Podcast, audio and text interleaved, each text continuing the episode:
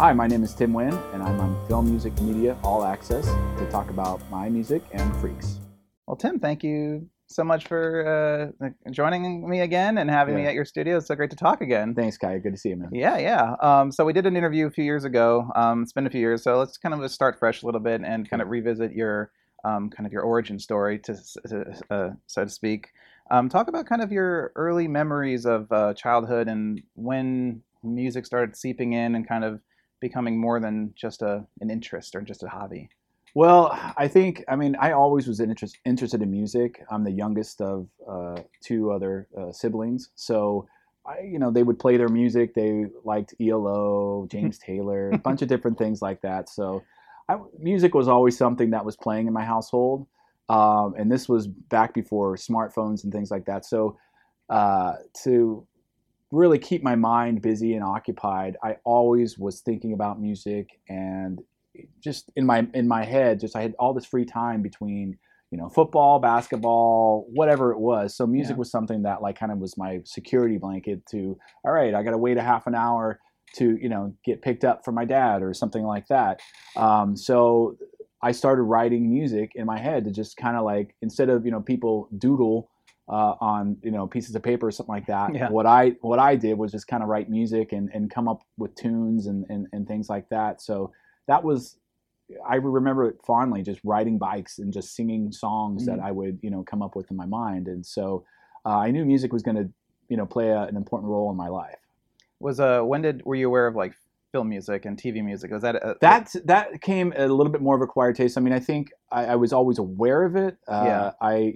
From Star Wars and everything. I was always interested in it, but I didn't think I quite understood it. And I still, I don't think the general public as a whole really still understands it. Right. When they think, oh, you did the soundtrack for Freaks, for instance. Yeah. Okay, they were looking for songs, and it's like, no, there's not any songs on it, even though I think the genesis of my music career was being a songwriter. Right. But I've just kind of, changed that sort of path a little bit. But I think as in high school, I think I started becoming more aware of it, where, I was introduced to some other composers that had sort of a filmic, sort of bent to it, like Gustav Holst, Debussy, Ravel, and they had this way of painting musical, portraits, and the visual aspects of what they came up with was really important to me. So I think it was a natural sort of okay, where's the next? Where does that creative energy take me? How do I do the same sort of thing, nowadays? I wasn't really interested in writing operas or things like that, but something about the visuals and music together was really important to me. Right. Yeah. And so what was that seminal moment where you're like, this is going to be my career. This is going to be what I'm going to do for a living. It feels more I don't know if there was that eureka moment. Yeah. I mean, I think I had it a eureka moment maybe when I was younger. Right. Probably going into high school, before high school, I think probably in the 7th grade, where I really said, I'm going to do music. Now at that point, it was more of a singer-songwriter type thing. I'm going to write songs, I'm going to do music, but I was I'm going to quit football. I was into sports heavily. I'm going to stop everything, and then just move into music full time. So that kind of happened early. The transition for, the film scoring stuff, I think it was that I really understood that it was going to be my career was probably my senior year of USC. It was the first meeting of you. I should go back. So you go to undergrad at USC for music. So right. I was there going to, regular, being a composer, just pretty serious type of composer. So in your senior year, they changed it now to where it's only postgraduate. But in the year that I was there with Chris Leonards, we took that part of the course also in the senior year. So the first meeting that Buddy Baker came along with, I think Chris Young was there, a couple of the other faculty were there. Yeah. When they came in and kind of told us what was gonna, happen in our senior year, it was absolutely 100%. I'm like, yes, this is exactly what I want to do. Right. I didn't want to be I wasn't interested in being a teacher or a classical composer in that sort of way.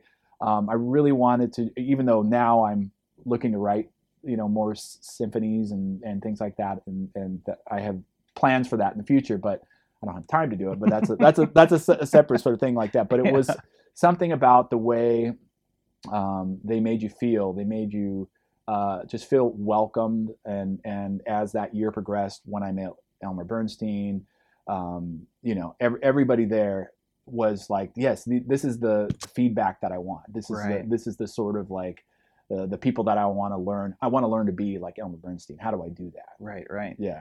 So in those early years, as a young composer, are you kind of like thinking about, you know, you just mentioned like, how do I be Elmer Bernstein? But are you also thinking about your own identity as a composer? Like, what is my sound? What is that something that goes through a mind of a young composer? Or are you just kind of focused on just like, I don't know, just absorbing everything you can? Or is that not even part of your consciousness? Well, I mean, I think it's a part of your consciousness in so much as like what music turns you on. Okay, so everyone is a blend, I think, of different composers throughout time. I mean, nobody, you know, someone somewhere down the road wrote the first chord, and then, you know, everyone builds on each other's back. So right. For me, I saw myself as like a mix between sort of like James Newton Howard and Jerry Goldsmith.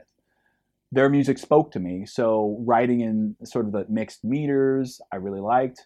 I'm half Irish, so I used to always like to write in 6/8, you know, kind of like that sort of stuff. So James Newton Howard writes in that quite often. So I felt like that was like a blend of like, you know, Debussy was a big, you know, sort of thing, like sort of influence on my life. So yeah. I think all those different influences kind of makes you, you know, what you are. You know, I wouldn't call myself like a John Williams disciple.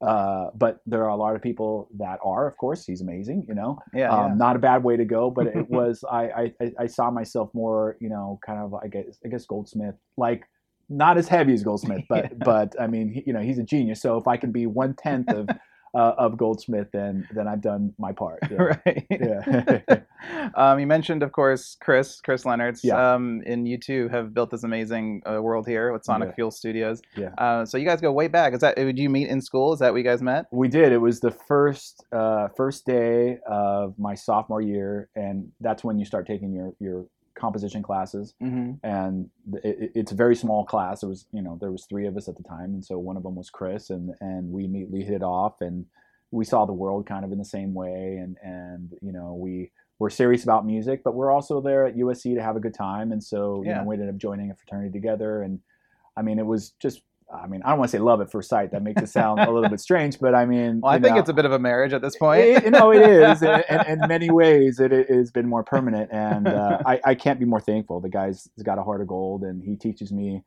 a lot of good, you know, important lessons. And it's somebody that I can talk to, you know, much like a brother, that like, hey, what do you think about this piece of music? What do you think about this? What do you think about that? And so I think...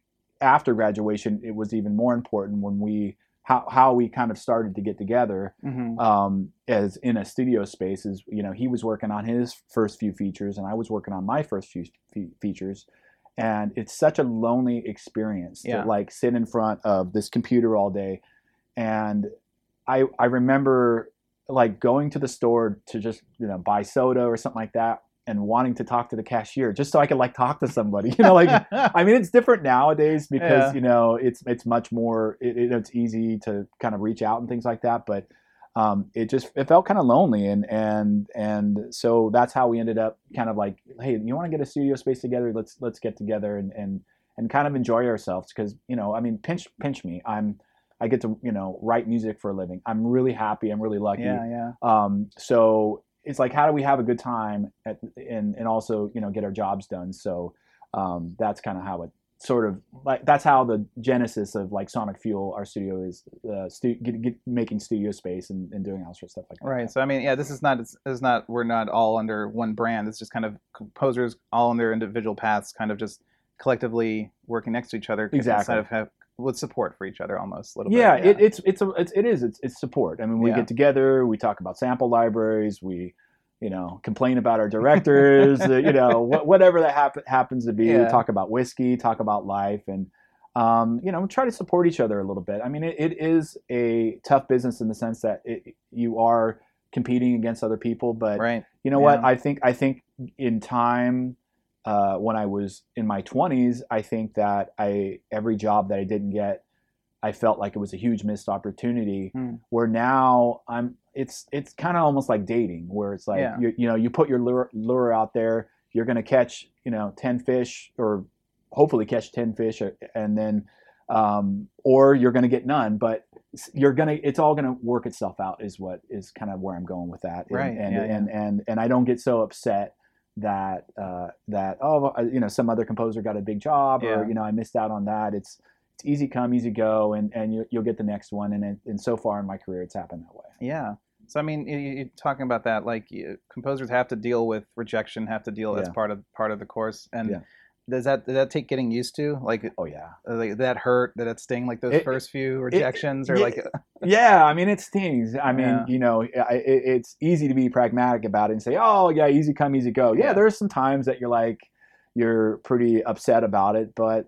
I don't know. I think you kind of have to look outside your bubble a little mm-hmm. bit and realize that there are a lot of people dealing with a lot of struggles that maybe, you know, you missing out on this project isn't the end of the world. I mean, I think my dog still loves me. My family still loves me. You know, it's not so bad. And you have fans. We all love you. Yeah, we love your music. Thank you. I appreciate that. And it's, you know, that's hard. I think that's the hard part that. You know, we have interns from time to time and young composers, and Chris and I are always trying to help them out, because people were very instrumental in our careers when we were younger and generous with their time. And so I try to be as best as a mentor as possible. And that's the thing we try to tell them, is like, you're going to have to really get thick skin. This is not the business if you can't deal with rejection. Yeah. You know, you said it, and it's really, it's hard sometimes. But I have seen, I was on the stage at Todd A.O. when Elmer Bernstein got fired. The Elmer Bernstein got fired, and here I am sitting right there watching it all happen. I mean, so there's going to be times that, like, people don't respond to my music. Yeah. And don't, you know, something happens that goes wrong. You can't fix all situations right. with your music. And you do the best you can, and you be the best person you can, and it just seems to work itself out. Yeah, yeah, for sure. It's easy to say, but I swear to God, when I'm in my zen moment, it's like, if there's someone at home just crying right now, yeah, like, no, it'll get better. Hey, I'm not gonna say I didn't take a shot of whiskey till I get to that zen moment, but it was it's hard, but you make it through. I mean, I think and there's parallels like that in, I think Sting had a sort of same sort of thing where, I mean, the Police didn't you know, break until he was in his late 20s or early 30s, after doing it for 7 years and teaching and things like that. So it's almost kind of like, if you can make that hump of like eating, you know, top ramen for 3 years, then it comes, you know, it does. It'll come some way, and it doesn't have to necessarily be exactly what you think you want it to be. Right. So if you're open to, you know, other opportunities, there's a lot of things to do in music, and sometimes being a composer isn't the only thing, and it's maybe not your best thing either. But, you know, there's just a million different paths to take, and just don't be closed-minded like this. I'm only going to be, you know, John Williams, like part two, and that's it. You're going to have a hard time if you're that person. But if you're open to a lot of different opportunities, then I think it makes it a lot easier to, like, follow different paths and look back on it and say, oh my God, thank God that I did it differently than this way. So for sure. Yeah. I mean, it's a different world than what, you know, when John Williams started with TV shows and things like that. I mean, there's so many different, you know, media opportunities and, you know, YouTube and, you know, so many different things that you're able to have your music be played, that it can't be a better time to, you know, be a composer right now. So. Absolutely. Yeah. Yeah. So some of your, talk about getting some of those first jobs, like do you score a lot of shorts before you kind of got into features? Was that kind of like the path, or were you able to, like? It was pretty quickly. I did a few shorts, but it was pretty quickly that I met Paul DeFranco, that he was a music supervisor at Concord New Horizons. Mm. And they're always looking for new talent, or, you know, new sacrificial lambs. New blood. New blood to kind of handle it. So I kind of jumped in right away with them and did a few features, 3 or 4 features with them.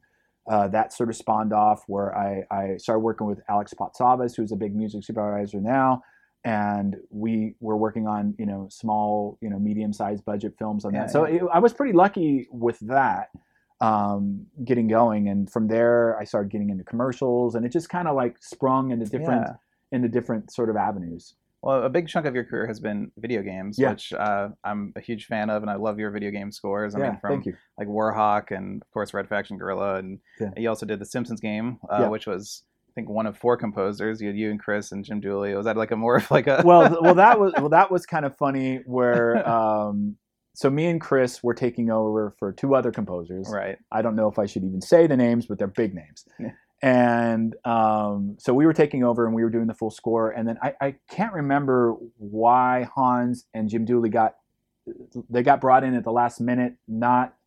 We were doing all the in-game play, and it was something, there had something to do with the contract or whatever like that. But the Simpsons wanted a little bit of music from Hans, and then Jim ended up doing some as well. So we had nothing to do with each other. And so Chris and I went up to Skywalker Ranch and recorded our score.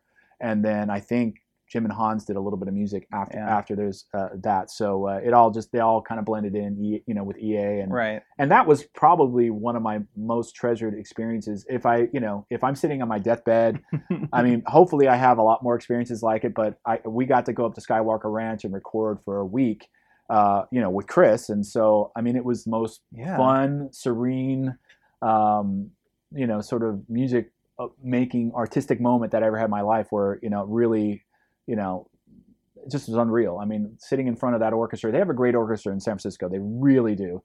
And it was just a moment I'll never forget, because it was not like, driving into Burbank every day or whatever, where you have to, work at, any of the places like there. It was just like, you kind of ride your bike into the studio and you're relaxed and like, okay, what time are we on? And take the baton. Okay. Downbeat. It's not like, normally, it's very high stressed, and I've never been calmer in my life, conducting an orchestra and creating music for it. So the Simpsons game was one of a kind for sure. For that game, it must have been. I mean, you have that iconic, of course, Danny Elfman theme, and then Alf's music from 30 plus years. It's like, how do you? I guess are you just trying to fit it into that world, or how do you put your own stamp on it? I guess is the question. Well, I don't know if you kind of blend a couple different things, and I mentioned Elmer Bernstein, and I was thinking about that because it was comedy. So I played, Elmer always said you have to play it straight. Ghostbusters, it wasn't like all these little blimp, blimp, da da da. I just watched Airplane last night with my wife.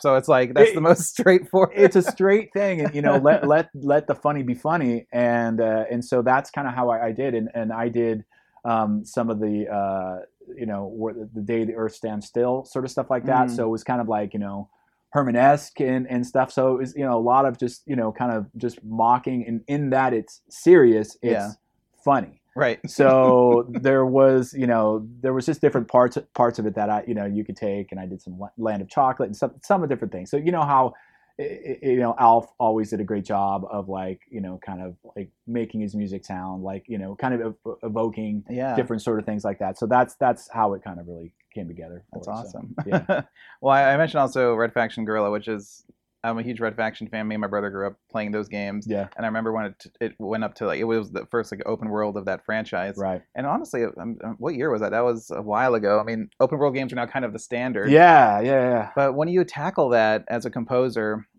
is that difficult? Because you're working with the developers who are still making this world. Do you know how your music is going to be used in that world? Are you scoring stuff that how it all feels?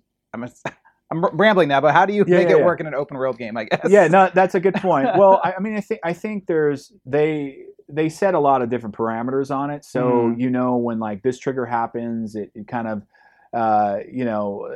think of like I'm trying to think of the game that was Fallout. Yeah. So there's just triggers on everything. So if you're just like walking willy-nilly around the desert, you're just on sort of the ambient tracks, and then. That if you really listen to the music, like when the music changes, that means oh crap, you're in trouble. It's like the oh shit moment. You're like oh no, something's happening. Who's stalking me? That sort of thing like that. So that's usually what happens is it gets a trigger, And I told Enon that when I interviewed, I'm like, yeah, those shit moments. But yeah, I mean, I may be a little bit more in tune to it, but I'm like, I'm very like those audio cues. They tell you a lot, and you're like, oh man, something's stalking me now, and it certainly is. So that's how it kind of works in gameplay. But for Red Faction Guerrilla, they hired me to write the main theme, and so that theme was used throughout of it, and then to do all the cinematics, and so I got to go to Skywalker Ranch for that as well. Wow, yeah. And that was another great thing experience, and you know, working with Volition, and you know, it was just a great experience. Yeah, so, yeah, absolutely. Yeah. The Darkness 2 was another great one. Yeah. That's more of a first-person shooter. Yeah. Is that how would you compare that to like something like XCOM 2, which is like more strategy or something like that? Like how, because that's more of a linear, I guess, closer to what a film might be with cutscenes and then kind of progression of path versus XCOM is more strategy. How would you compare strategy versus first-person shooter in terms of scoring? Well, that's a good question. I mean, a lot of it, so the cutscenes type stuff, that's the same. Yeah. I mean, in-game movies. So I feel like that's what really kind of drew me to working in video games, because I'd already done a bunch of movies. So I think that's where originally I got the call to do it, because they liked how my music kind of sounded like films, and you know, film composer. Yeah. So there, it kind of works that way. So for a first-person shooter, you're kind of given more of a game plan of like how it's going to be used and things like that. I mean, and every game tries to tackle like how it works. You know, how many streams of audio they can have going, how many. I mean, it's everybody's always trying to figure it out, and the audio usually gets the last allocated asset. So sometimes you're like, oh, we wanted to do this whole thing with all these stems and stuff like that, and they're like, yeah, we only have stereo to do. So you know, that's all the bandwidth that we have to get doing, because you know, videos is somewhat important, video games as well. So you know, I guess for The Darkness, it was pretty much like that.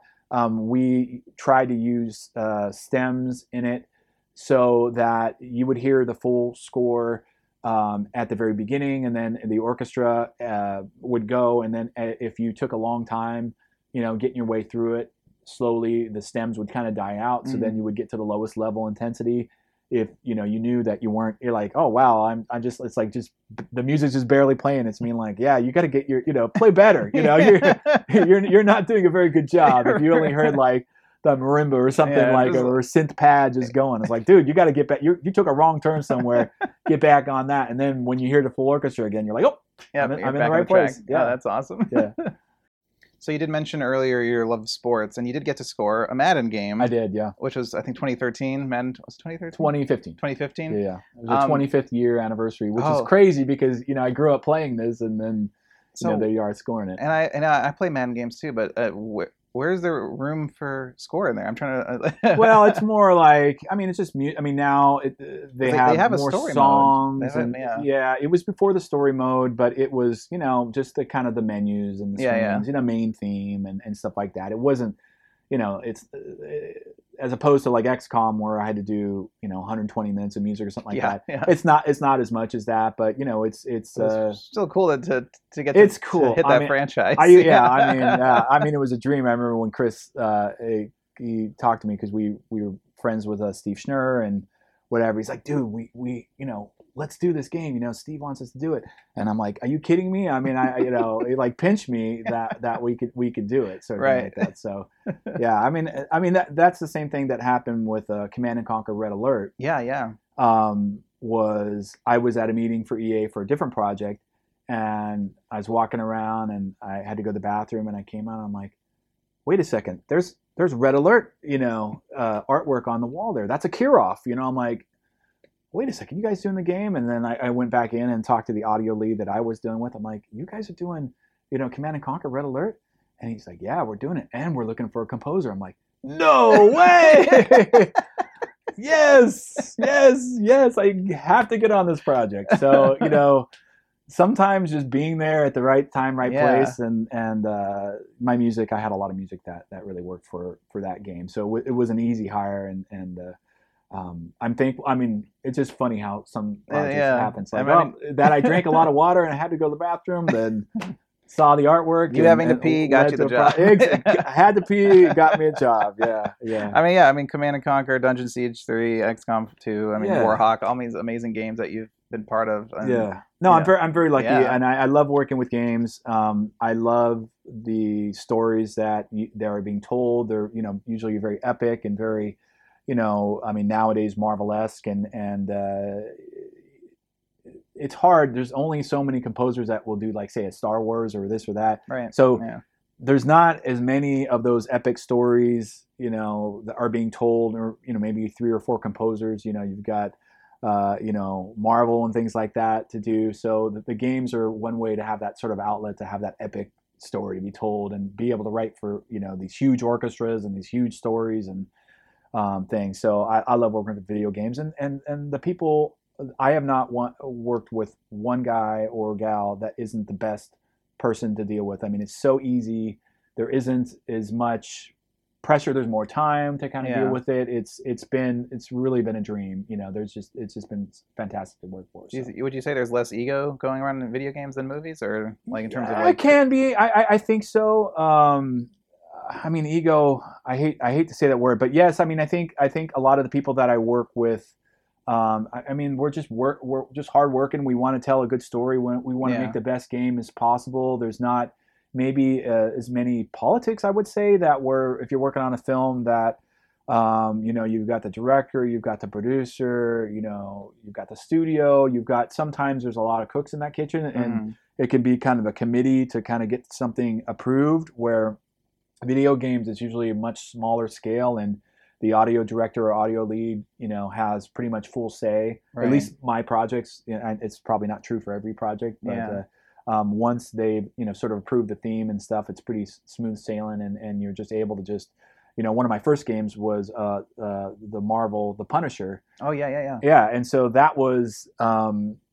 That was great. We turned on our first demos, and the clock was kind of ticking on this project. Because a lot, as happens in films, audio is the last thing that sometimes gets taken, looked at, and they're like, "Oh my God, we need music for this game!" And it's like, "Oh, crazy."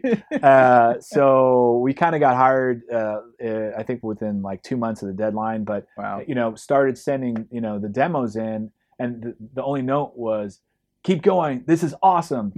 I'm like, I'm like, this is how working on games is. This is amazing. So, when you get that sort of feedback that you're doing a great job, and they're not holding you back and like, hey, just keep going. You're doing amazing. Yeah. I really enjoyed what we did. Right. Right. And it turned out really good. And we're happy with how it was. So it was pretty nice. The orchestra was great. We did it in Prague. So it was a, really, fun. It was a nice way to kind of step right into video games and start doing a AAA title. So again, knock on wood, I've been lucky with that sort of aspect as well. I haven't done any mobile gaming and that, so I haven't had to start like on the lower levels and things like that. But not that that's a bad thing. It's a good thing. It's a good thing to kind of cut your teeth on. I mean, mobile gaming is exploding right now. It's exploding. Yeah. It's really now a lot of the games that I work on get ported to mobile, but I haven't ever.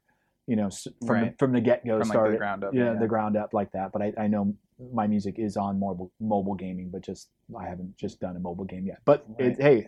I'm still young. Absolutely. Yeah.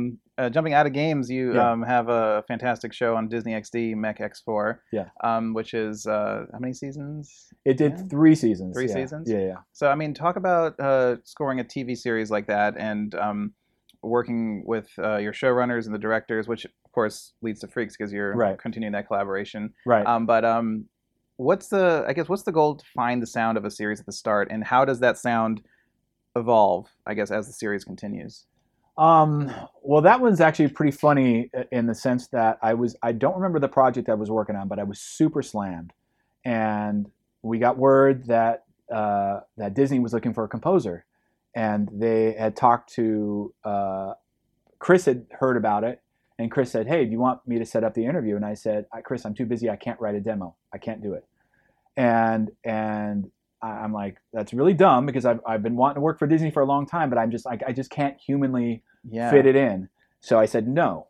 And then my agent heard about it at the same time, and then he sent in my demo, and they loved my music. and they said, you'll be perfect for it. And I said, well, I'm going on a trip. I don't remember what trip it was, but so I can do it in 3 weeks. And so they said yes, which I'm surprised because I'm like, normally you're like, yes, when do you need it by? And I said, well, I can't do it until. Yeah. And so I did the demo, and it was, you know, they really loved what I did, and, you know, I got hired for it, and it, you know, turns out to be a great project. Going back to your question about evolving the music, I mean, it really, it was pretty self-aware what we needed to do, because it was, you know, it was a, you know, family sort of, right. Obviously Disney. Yeah. And it was orchestral and big. So it had a lot of like similarity to my video game writing. Oh, okay. So The Simpsons, I thought, had that sort of same sort of music that I was doing. So it didn't really evolve too much because I nailed the sound, right, and that's what they keep quickly, right. And it's hard because the Disney shows, it's in your contract that the first 4 or 6 episodes, you know, we were talking earlier about, you know, getting stuff approved or not. Mm-hmm. Well, the first 4 or 6 episodes, Disney has the final say. So I'm like, oh my God, this is going to be hard because here's the committee going to come in and, you know, kind of like, you know, put a stamp on it, right. And I'm, you know, and I was really, you know, gearing up for it, and I left myself a ton of time between the episodes to make it work. And the only note I got was, you know, great, keep going. I love hearing the score for this. I'm not, you know, I got a couple small little notes. You know, it's not that like the only thing I write is gold, because that is not what I'm trying to explain. That is not true. But I was able to kind of capture the sound. I mean, I've always loved stories about robots and like children and growing up.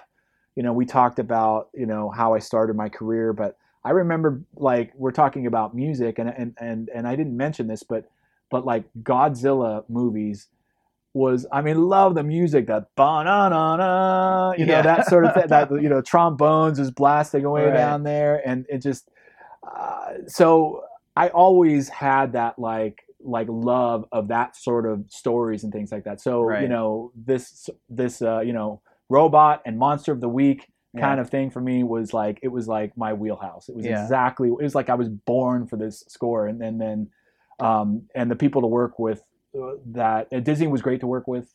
And the production company was amazing to work with. So it was, I mean, for me, I can't wait till I do another project with them. That's sure. Awesome. Yeah. I was very fortunate. Very fortunate. Yeah. No, it's fantastic. And then, of course, you continue collaboration with director Zach Lipovsky and Adam Stein on Freaks. Right. So talk about when they approached you. I guess they came to you, of course, for the music. And what were those first conversations about? Like, what did they want musically? What were your like kind of ideas that you were pitching in those first talks? Yeah. Well, the funny thing is, I knew Zach really well because he was the showrunner as well. Yeah. And Adam was doing directing for it, so I didn't have as much contact with Adam. Mm-hmm. But I was talking to them at a rap party that, thankfully, I got invited to. Composers never get invited to those things, but I got invited to this one.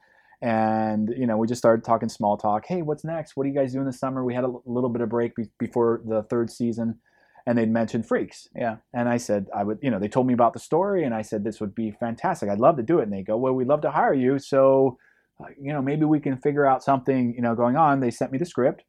I loved it. I really, you know, could see the music, or, you know, in my head and hear what I wanted to do for it. And it just kind of evolved from that. And, you know, I knew Zach and Adam were, you know, they're just about to really take off. And, you know, these two guys were really talented visionaries. And I just, you know, I want to work with them as much as I can, because these guys are great and they're really easy to work with. And that makes my job so much more simple, to when you can collaborate with, you know, directors and producers on a level like Zach and Adam and I can collaborate with, and it makes for the whole process to be a lot, you know, more simple and streamlined, and you can just get a great product and you know, and make a great, you know, film together. Yeah. So you talked about reading that script first. When you read a script, is your mind already jumping to, oh, I can do this, I can? Yeah. Are you already coming up with ideas? Yeah, I think so. I mean, the focus on Freaks is on Chloe, who's played by Lexi Kolker, who was 7 years old at the time. So total child actress, and she pulls off an amazing performance. And when you read the, you know, the script, you're thinking, oh, this is going to be great. But then when you see it finally on film, on the TV screen, you're just like, wow, that's just unreal. So I was blown away by that. But going back to my ideas when I'm looking at it, was you see certain scenes, and there's, you know, an ice cream truck that's part of the plot in Freaks. And so I knew that I was going to have to do some ice cream truck music and how that was going to blend into the score.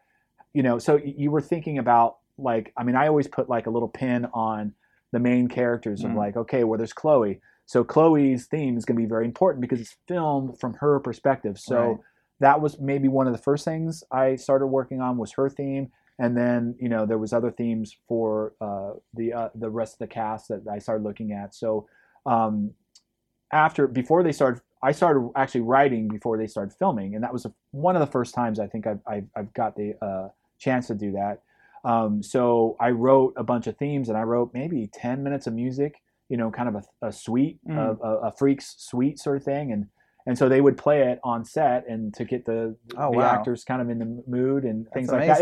It was nice. I mean, you know, it was just a nice project, you know. Dude, I love hearing that, because I just interviewed Hildur Guðnadóttir, who did Joker. Yeah. And she had the same experience where they took her suite and themes and they played it on set and actually fed it into Joaquin Phoenix's ear for his performance. And I just love hearing that. Yeah. That, because that goes back to my favorite director, Leone, of course, playing Morricone's music on set. Yeah. Like, so I love hearing that. That's awesome. No, it's good. I mean, I think that if you can get the composer in early, the people that get music and understand what we do and the emotion that we can help, you know, portray on the screen, it's really a good way to go.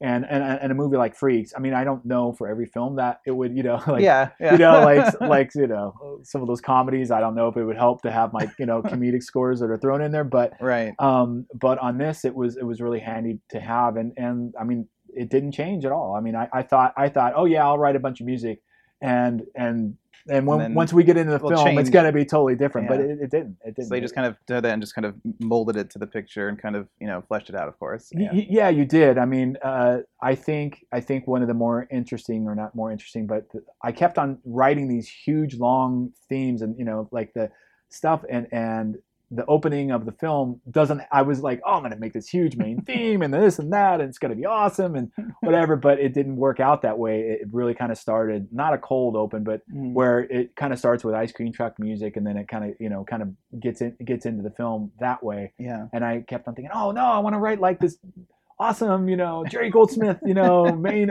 you know, titles theme, and, you know, do all sorts of stuff like that, but it didn't end that way. So I had to kind of, you know, fit my music to hit the film, which, oh, that's such a terrible thing to do. But in the end titles, I was able to kind of like do, all right, here's what I really wanted to do. I couldn't fit it all in the movie because of film and dialogue. And I even got a little email from the director after the score came out for Freaks. And he's like, wow, your music was amazing. I, you know, with all that dialogue in the way, I couldn't tell, you know, whatever. That pesky dialogue, I'm like, yep, you know, it does get in the way. But, I mean, as a composer, you are serving the film. That is your most important job. Yeah. You want to be as creative musically as you can. But in the end, the film has to take precedence. So that's always, you know, first focus in your mind. Yeah, of course. Yeah. Was there anything that was particularly challenging, that was like a tough thing to crack, that it was like took you maybe a little bit longer? Yeah. Well, I kept on writing Chloe's theme over and over and over. I wrote it just the way it ended up pretty early in the process. But the tricky part of it was that it had to start off really childlike and really simple, but then it had to kind of evolve into this, I didn't really, not more complicated, but the melody had to be able to be played over large orchestra, scary scenes, all these different scenes. So finding that right melody that hit all those, you know, sort of emotions was tricky. I mean, I had it right at the very beginning, but I did, as a composer's will, I was second guessing. Oh, is this and that? And a lot of the themes that I wrote ended up being used for other parts of it, and so that kind of worked out. So there was like Chloe's theme A, B, C, D, and E sort of thing, and they ended up being used, and luckily they ended up used for other parts of the film. So, but I know if I actually look back on it, I probably have like a lot of themes just sitting on the shelf that someday if you know, recycle it. But I think as a composer, and I've said this for a lot of games and a lot of projects I've worked on, where I've like, oh my God, I just wrote 7 or 8 amazing themes. One is going to be used, right? I'll go back and I'll, you know, I can't wait to use, you know, B, C, D, and E themes, but I never do it because I always feel like it's easier. I'm always going to write my next best thing. Yeah. Tomorrow is my best day as a composer, not yesterday. And I didn't know anything yesterday. Today is the best day as a composer. That's tomorrow. True. So I'm always looking forward. It's always, you know, you're always looking for the new thing. And what I wrote 5 years ago for a theme, I know there's only 12 notes, and I know there's only 88 keys and whatever, but it's amazing how small changes. Yeah, or just having something in front of you will completely shift your mind to be like that. None of those would ever work for whatever you're working on. It's amazing, you know, because you talked about how, you know, looking at it on the script, and I've done that a lot where there's been a script or there's been an automatic or something about it. But when you see the actual film, it always changes your mind. Freaks, I will say, I kind of hit the note early on, and maybe it was because I had a pretty awesome relationship with Zach and Adam already. I don't know, something about it just really felt right to me. Mm-hmm. But there's, you know, as composers do, you know, we have to demo sometimes, and I can't tell you how many times that I've demoed something and I'm like, wow, this was great, and then I don't know why I didn't get this project, and then you see it finally on the film, you're like, oh, that's what it should be. Oh, I would have done, that's exactly what I didn't, you just didn't conceptualize what that was, you know, supposed to sound like and what that was going to look like. So yeah, I mean, just give me any film whatsoever, give me any visuals. I'm a very visual creature, as I said, you know, Debussy being my favorite, you know, composer, Van Gogh is one of my favorite artists. Mm-hmm.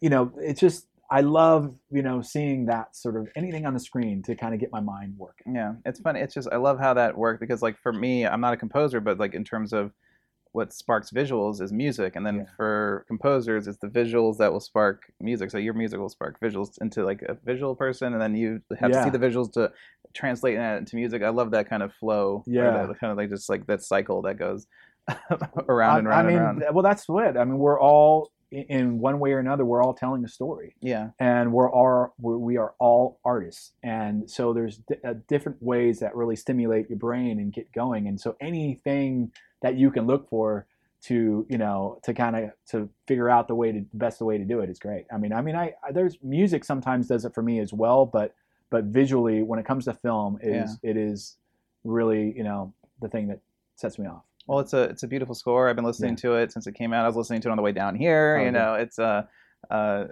even sense, I know it's not like a Gothic score, but I sense Gothic little touches. I don't know. It just, it's so emotional too. There's a nice, you know, kind of deep emotional current under there. Yeah, so thank you. I really love what you did. Thank you. No, I appreciate that. And, and, I mean, I think that's one of the most important things. What I always try to focus on the most. I know it's a, you know, we talk about like composers and music is about emotion, but it really is. And and when I do, you know, we talked about video game scores, and I'm always stressing emotion and story. There's gonna be stuff that blows up. Mm. There's gonna be action. There's gotta be fighting for the most part in movies or some sort of thing like that. But where the music does the best is getting that emotional current throughout the whole film or video game project. Like, Last of Us with that score? I mean, Gustavo. That was amazing. And that's what music can do. And that's the power that really we hold in our pocket, that I think that really gets people going on games, is that emotional content. It's like, the blowing up, the whatever. But where I can really shine is the emotion. So thank you. Music doesn't always get, you know, when I you know, of course I read a lot of reviews, and thankfully there's been a lot of great Freaks reviews. Oftentimes they don't talk about the music. That's just the way it works. Right. And that's fine. And that usually is a win for composers, because if they mention it, usually it means they didn't like it. Right. So I was reading one review, and they had just talked about how the film's emotion was spot on and amazing and things like that. And for me, I raised my hand. I'm like, that's my review right there. It doesn't say Tim Wynn and the music was so great and so emotional, but they don't understand what's happening behind, and that's what I am giving to the film, is that emotion and that heart and that spirit, and so.